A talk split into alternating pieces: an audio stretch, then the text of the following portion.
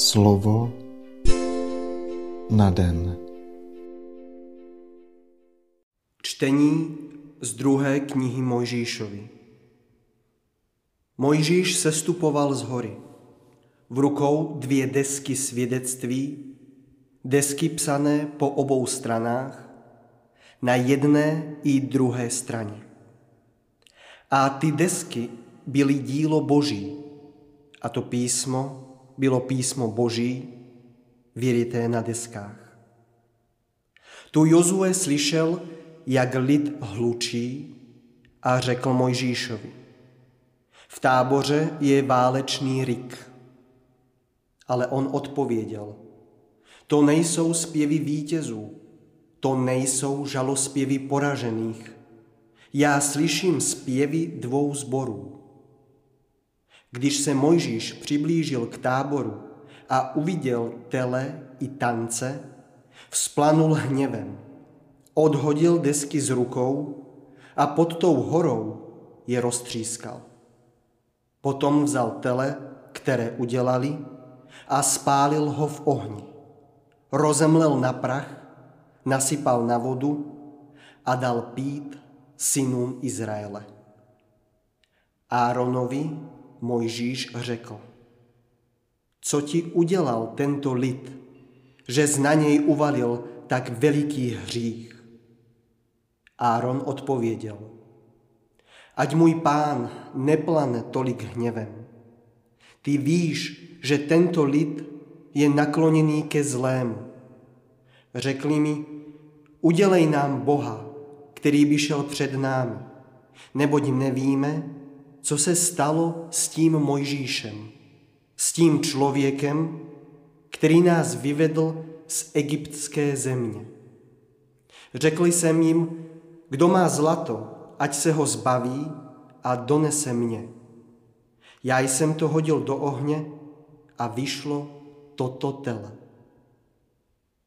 Když nastal příští den, řekl Mojžíš lidu, dopustili jste se velikého hříchu, Nyní ale vystoupím k hospodinu, snad ho usmířím za váš hřích. Mojžíš se vrátil k hospodinu a řekl, ach, tento lid se dopustil velikého hříchu. Udělali si ze zlata Boha. Můžeš ještě smazat jejich hřích? Jestliže ne, vymaž mě ze své knihy kterou píšeš. Hospodin řekl Mojžíšovi, toho, kdo hřešil proti mně, vymažu ze své knihy. Nyní však jdi a veď ten lid, kam jsem ti řekl. Hle, půjde před tebou můj anděl a až přijde den trestu, potrestám je za jejich hřích. Slyšeli jsme slovo Boží. Slova svatého Evangelia podle Matouše. Ježíš předložil zástupům další podobenství. Nebeské království je jako hořčičné zrno, které člověk vzal a zasel na svém poli.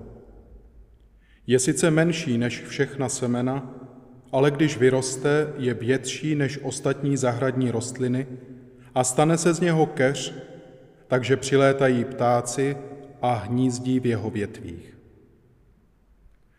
Pověděl jim jiné podobenství. Nebeské království je jako kvas, který vzala žena a zadělala ho do tří měřic mouky, až se všechno prokvasilo. To všechno mluvil Ježíš k zástupům v podobenstvích a bez podobenství k ním vůbec nemluvil. Tak se mělo naplnit, co řekl prorok. Otevřu ústa v podobenstvích, vypovím, co bylo skryté od založení světa. Slyšeli jsme slovo Boží.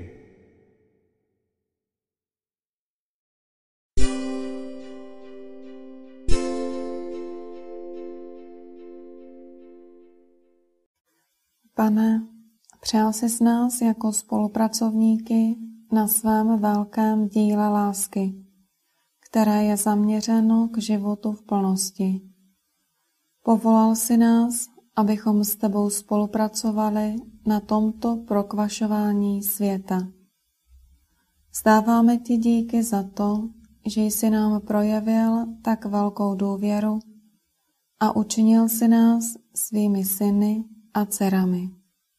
Ty ale také víš, která část naší bytosti ještě nebyla prokvašena radostnou zvěstí. Zdaleka ještě ne všechno v nás bylo evangelizováno. V našich srdcích je ještě celá řada temných zákoutí. Jak často se přistihujeme při klanění modlám, které si sami zhotovujeme jako náhražky tvého evangelia. Jak často se necháváme strhnout jinými plány, které nemají nic společného s tvým záměrem spásy a lásky.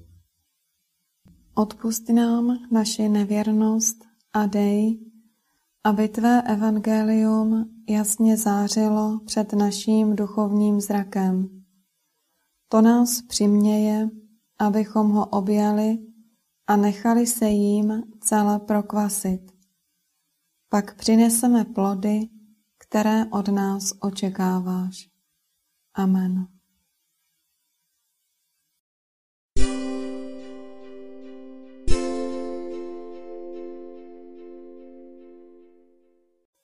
Dnes si často opakuj a žij toto Boží slovo.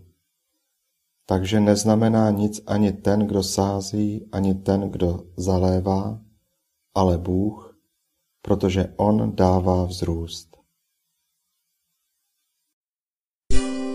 Slovo na den.